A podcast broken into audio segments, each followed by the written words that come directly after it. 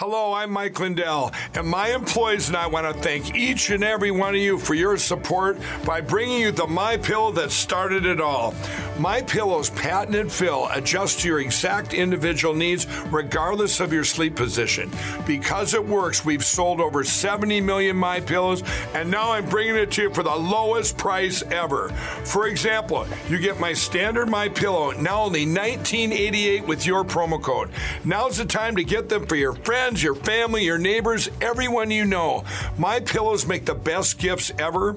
In the times we're in, one thing we all need is getting a great night's sleep.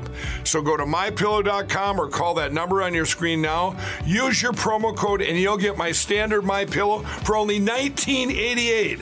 For a more custom fit, my premium queen only $24.98 or my premium king only $29.98. This is a limited time offer, so order now. What a fantastic sale. Use the code word KATE. It helps the show. You can get up to 90% off right now. Take advantage of it. Stock up for Christmas. So many deals that Mike is doing, and it also helps expose election fraud. Thanks, you. Balance of Nature's fruits and vegetables in a capsule, changing the world one life at a time. I do like the product. I do feel like uh, I got a little more energy after taking it. And other than that, the product, I've tasted it. Uh, I'm pretty impressed with it, really it affected me in a good way. Actually, uh, I feel a lot better. I feel with more energy. I feel like I just, you know, like I felt years ago, and that's what I wanted. Because uh, you know, I'm 44, so I wanted to go back to 20. And uh, kid you not, it's it's an amazing product, and that's why I I didn't want to let go of it. I love it, and I'm sure she's gonna love it as well.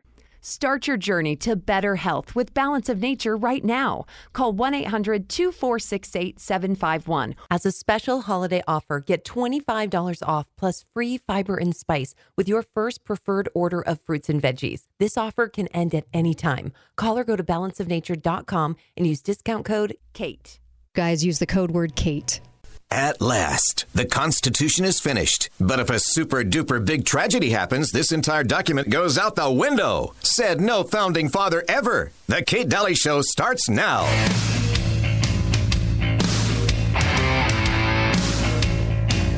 Before we begin, since this is Aunt Bethany's 80th Christmas, I think she should lead us in the saying of grace. Oh, great. What, dear? They want you to say grace. The blessing. I pledge allegiance to the flag of the United States of America and to the republic for which it stands.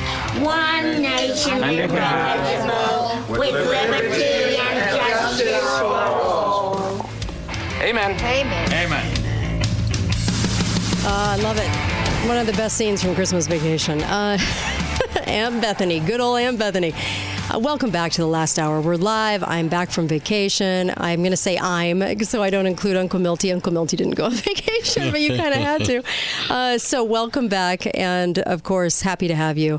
We're hitting uh, 17.5 uh, million right now, and it's just so crazy to me. Thank you for sharing this show and all the topics we peruse on the show. Really appreciate you. I'll be on Alex Jones tomorrow. You can catch that live, and uh, of course on Thursday, Dr. Carrie Madej Ann Hall on Thursday, and uh, just wonderful guests this week. Um, loved having Dr. Duke Pesta in the previous hour.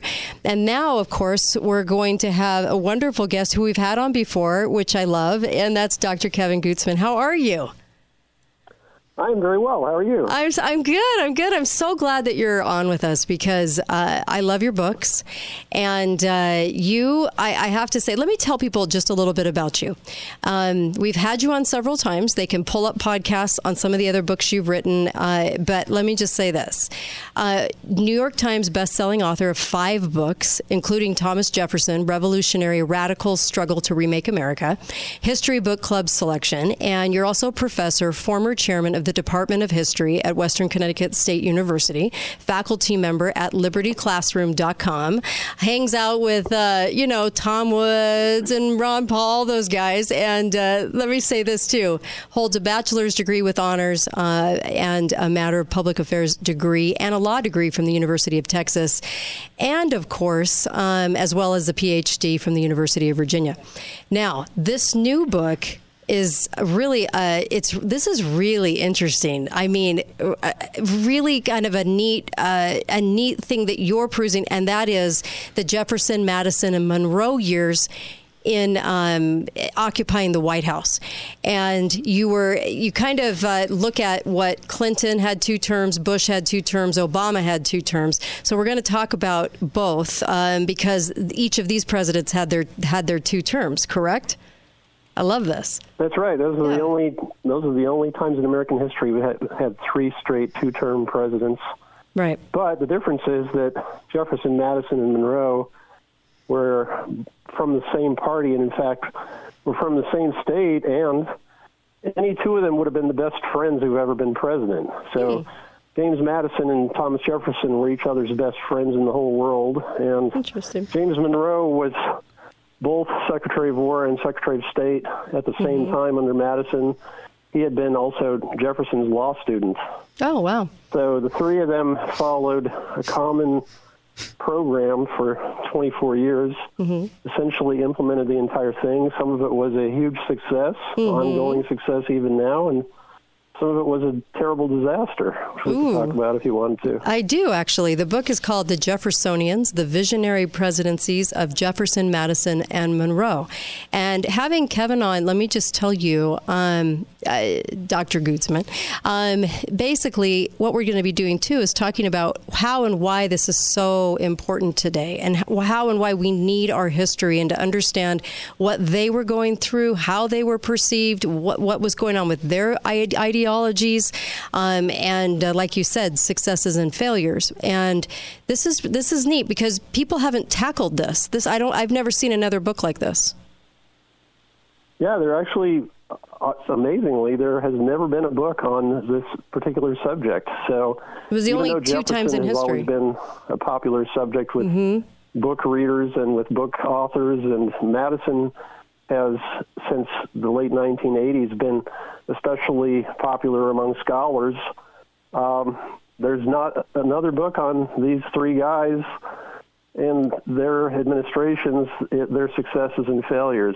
So, yeah, what those 30 I am years feeling a big like. gap yeah. in the scholarship. I love that. I love that because uh, there's a lot to learn. And you know, I go back in time, and and you, are I remember you saying something on an interview about the fact that Jefferson um, talked about a revolution in 1800, and here we had just solidified the beginnings of America through the Constitution. And so, so why?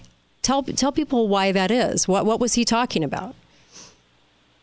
Well, what he said in retirement was that the revolution of 1800 was as real a revolution in the principles of our government as that of 76 was in its form. And what he hmm. meant was essentially that when his party took over the government at the beginning of 1801, after winning the elections of 1800, uh, they, he thought, reverted to the true principles of the revolution. So. Hmm there had been a revolution in 1776 that led to American independence, but as far as the Jeffersonian Republicans were concerned, in the 1790s, especially under the leadership of Alexander Hamilton, the principles of the revolution had been betrayed. And mm-hmm. so Jefferson thought that what had happened in 1800 uh, was that voters finally got sense and decided to vote Federalists out. And yeah. of course, there's something a bit egocentric about uh, Jefferson's appraisal of things, mm-hmm. but that that wasn't uncharacteristic of him either. Right, right. It is kind of interesting though because I think people are just under this assumption that everybody uh, understood the, the, the, the, principles of liberty, um, not just freedom of liberty, and then also that, that people were on board, but but people still had their lives under, you know, coming from lives under kings and dictatorships and things like that. Just like right now, when we talk about immigration, we talk, the founders were really concerned with people adopting the ideas of what America is supposed to be um, and our Constitution. But even in this time, it was it it wasn't as um, easy. I think we I think looking back, we kind of go, well, everybody must have wanted it and must have understood it, but that's not true. I think there was a lot of course correction that people had to do with their own ideologies, right?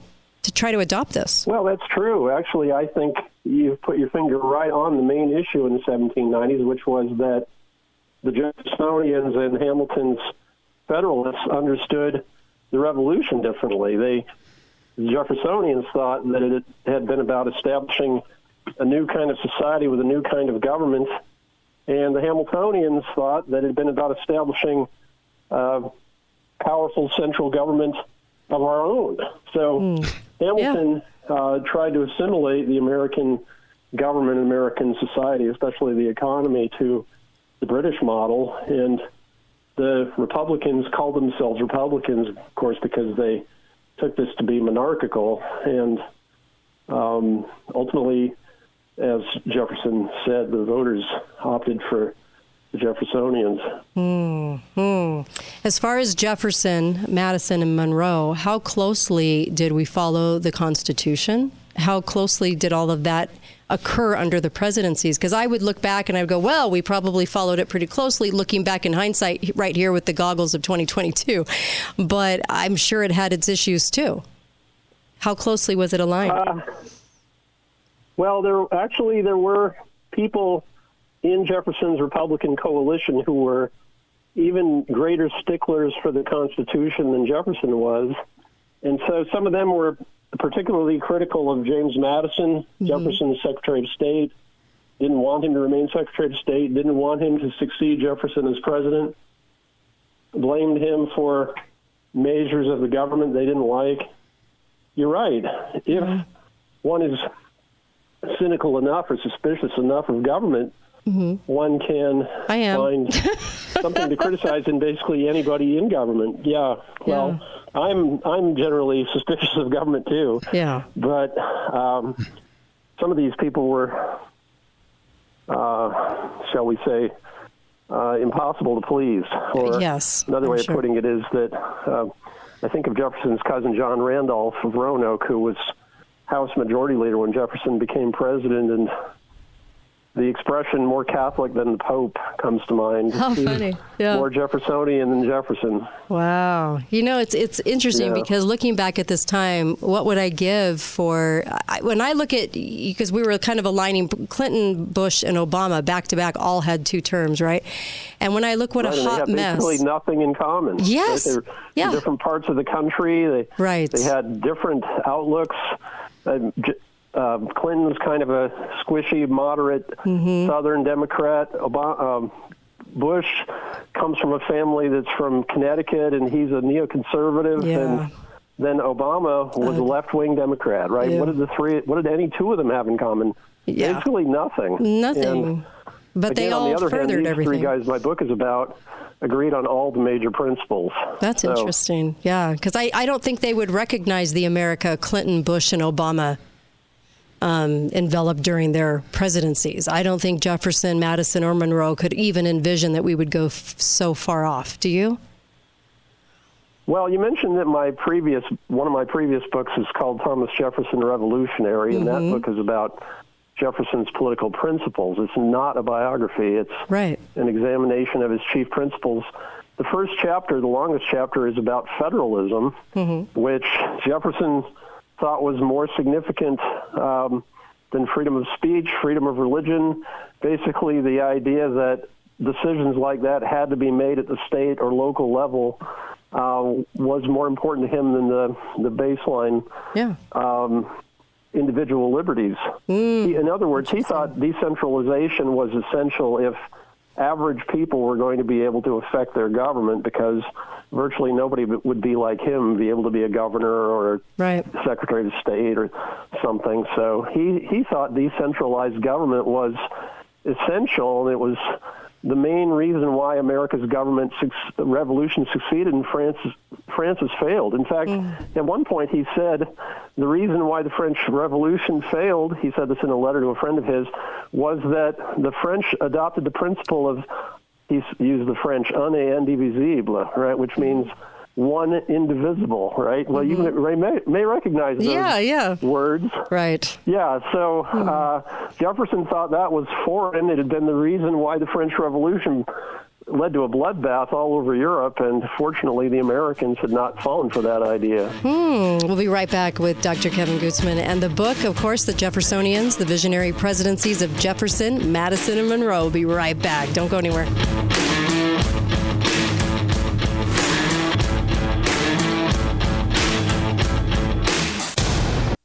Talk lines are open now. Call 888 673 1450. This is The Kate Dalley Show.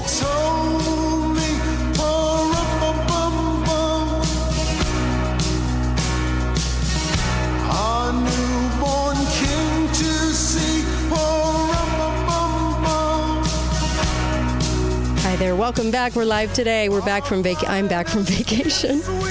Milty corrected me. I didn't go on vacation. Okay, I'm back. I'm back from vacation and uh, so happy to be live today and uh, appreciate you listening in. Of course, uh, get over to balanceofnature.com. I can't say enough about this product because it's that great. Look, I know that a lot of people, you could be struggling with winter weather, um, uh, illness, right? Or flus or colds or little bugs you get, whatever, whatever the case may be. But let me just say that you can keep your immune system healthy. And there's a great way to do it naturally, and that is through so many fruits and vegetables, 31 of them a day. And what they do is they take the air and water out and give you the nutrients, uh, the phytonutrients of those fruits and vegetables that are non GMO, they don't have any chemicals on them they're just fantastic and they grow their own. Balance of Nature is the best product I know of. And you know me, I'm going to do a lot of research, and I did, and I'm a research hound. And this was the only product that checked all the boxes and then more. And then I was just surprised because it just it just keeps delivering, which is amazing. And uh, you're going to get the health benefits from taking balanceofnature.com. And it's going to increase your immune system and you're going to feel a lot better. And once you start taking it, give it about a week and a half, you're going to notice it. You won't have any more blah days. Gives you that energy. And when you're going for the caffeine, don't drink the caffeine. You've got the energy right there. Balanceofnature.com, code word Kate, K A T E. And uh, you'll get up to 35% off, free shipping. They'll ship it out today, tomorrow, and you'll have it immediately and start taking it because you really do need to kind of shore yourself up right now. Uh, Balance of Nature is awesome. We have uh, Dr. Kevin Gutzman who's on with his book, and this is so, this is really great to go into history and really analyze and look at history and what it has to offer us even right now, which we'll talk about. He's got this new book, and nobody's tackled this, and which I'm I'm actually kind of stunned by that. We had uh, three presidents: Jefferson, Madison, and Monroe. Each had two terms. And this really talks about the visionary presidencies of these three individuals and the ups and downs and everything else in between. And then, of course, we had the Clinton, ugh, Bush, ugh, and Obama, ooh, um, all three together, the same exact thing. Only two times in history that that's that the two term uh, thing has happened three times in a row. Correct, Kevin? That is correct. Yes. Yeah, and so let's let's. Uh, you wrote this book. You wanted people to understand more about these three. What sticks out to you the most when you're discussing oh, this? boy, I know that's hard. Well, that's there's hard. a certain there's a certain respect for the individual citizen Mm-hmm. that's reflected in the Jeffersonian idea that the central government ought to have a limited role. It ought to have the defined role that was established by the Constitution, and that most governmental decisions ought to be made at the state or local level. And it, all three of those guys, Jefferson, Madison, and Monroe, thought that, well, if it were a close call, whether an issue ought to be handled by the government or by private individuals, then mm-hmm. it certainly ought to be handled by private individuals. So, what this amounts to is that people had a totally different outlook on these questions. Nowadays, there's a certain tendency, I think, in a large part of uh, the American electorate to say, we have name your problem. So what is the president going to do about it? Right, right. Uh, yeah. we, we need a new stop sign uh, at the end of my street. What is Mm-hmm. the federal government going to do about it? so true. And this is the opposite of the way those guys uh, imagined it. And it, this is not just an academic point. If the central government is deciding more and more questions, that means average people have less and less say over the way their own lives are shaped. Yeah. On the other hand, if you decentralize things, then more and more of what affects you can be decided by you and your neighbors. Yeah, so it nice. really is an important issue. It really is a matter of how democratic the society is, not just do we all vote for president, but Mm-hmm. do we get to make most of the decisions that affect our houses, our kids, their schools, right. the roads in our neighborhoods right. uh, for ourselves and along with our neighbors. I wager that most people who are hearing this haven't even thought about the question, what would my neighbors think about public policy question X, Y, or Z? And that's because we've now been taught to think, well, these matters are for the president. And Um, presidents, people who run for president commonly make all kinds of promises about affecting our day to day lives in new and marvelous ways.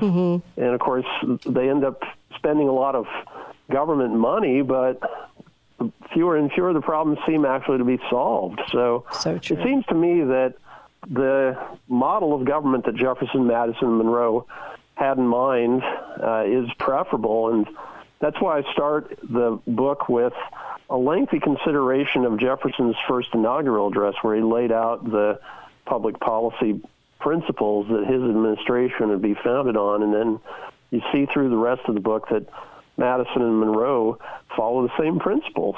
Yeah, yeah. So it's 24 years of Right. of very similar government, and by the end of it, the Federalist Party, the opposition, has essentially ceased to exist. People are so satisfied with what the Jeffersonian Republicans are doing. Mm, and sadly, we'll have um, uh, presidents uh, like uh, King Fraudulot Biden who will gladly take on the you know gladly take on this role with no authority to do these things that people ask him to do. When you talked about the stop sign, let's go for the federal government.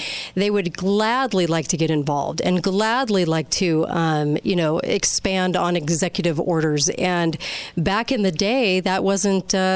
That that was something that was how would you describe executive orders back in the day? I mean, Jefferson knew the role of president, knew what it, knew what he could do and what he couldn't.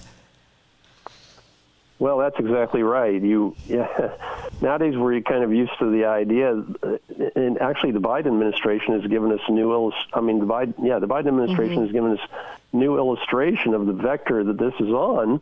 When the president just announced that what half a trillion dollars worth of federal student loans were just going to be forgiven. Yeah. Where did he get authority to do that? he doesn't have it. And why why should there even be federal student loans in the first place is another interesting question. Why couldn't Yes. that be handled at the state or local level? Right. They've But invaded anyway, health care and uh, everything else. So the feds, you know, well, truly, yes. Truly stepped in And and of course, people have the idea that if the if the federal government provides for these things, then the, the quality will improve. It seems impossible to demonstrate to people that no, actually, when you put the government in charge of things, uh, the quality doesn't improve.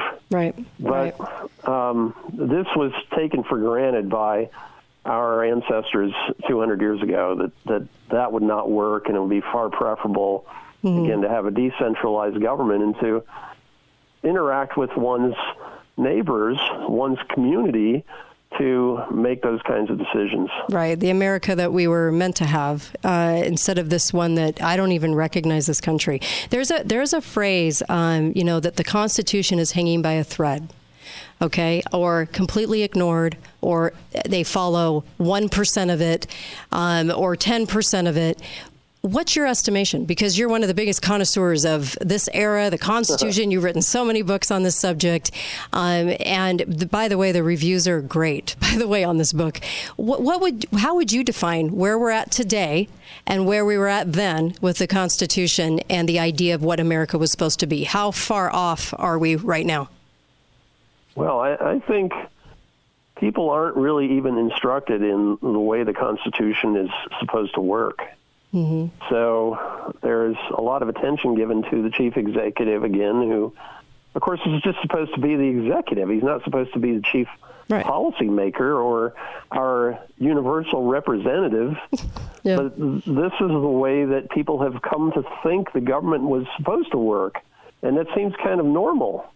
Yeah. And you know, we can think about the question. Well, how did that come to be? Why? Why is it easy? One answer mm-hmm. is, of course, that it's easier to have every network and every major newspaper have a reporter at the White mm-hmm. House than it would be for each of them to have people up on Capitol Hill or in their state capitals, right? Uh, trying to keep track of what those people were doing. It's easier to have one power center mm-hmm. where the focus is on one person, but of course, having one power center where the focus is on one person is the opposite of.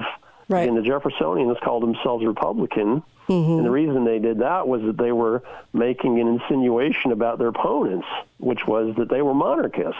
Ah, now, they weren't, interesting. Most of them weren't out and out monarchists, right. but right. some of them actually did say that they thought eventually we'd have to have a monarchy. Yeah. But uh, the point is, if you think that the government should be one that leaves you free and mm-hmm. takes less of your money and and essentially the main points uh, of government responsibility are handled competently, then you have to be personally involved in this.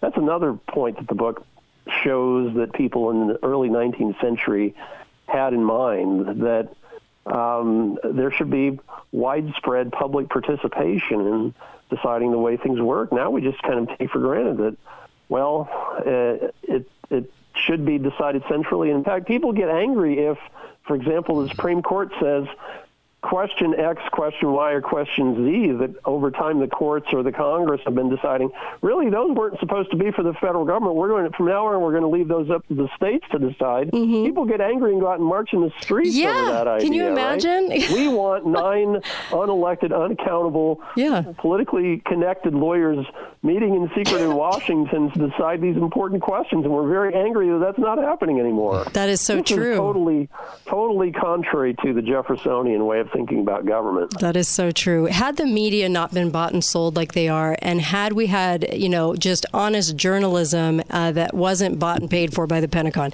if we, in other words, could they sell what they're selling right now to the American people, just like what you were talking about in the in, in this weird idea of let's march because the states have rights? I mean, could they have done that if the media wasn't selling it to us for the last 100 years or or so, uh, 70 years? Could they have gotten away with this? Boy, that's an interesting question. It reminds me of a Jefferson quote. He said, uh, "A person who had a choice between." Reading the papers mm. or not read and not reading the papers right. would probably know more if he chose not to read the papers because so the papers true. he said were just full of untruths yeah. he didn't use the word untruths but right. anyway uh, apparently there's nothing new about that so right. people go into journalism which doesn't pay that well and isn't very prestigious mm-hmm. because they hope to influence people yeah yeah and that hasn't changed it's so. so. true. That is so true, and it's a battle we all must must be able to look through and be able to fight. Because um, I wish people would just turn off their their nightly news. Their nightly news in their state is all the same. You know, Mm-hmm. we've played videotapes of them all saying the exact same story word for word. It's sickening. Yeah, um, amazing, so it? yes, it is. So I, I don't know. I don't think they could have gotten away with uh, getting us to a place in 2022 had the media not sold it so eloquently and sold us these these pack of lies. But we have about 30 seconds. The Jeffersonians, the vision, uh, visionary presidencies of Jefferson, Madison, and Monroe.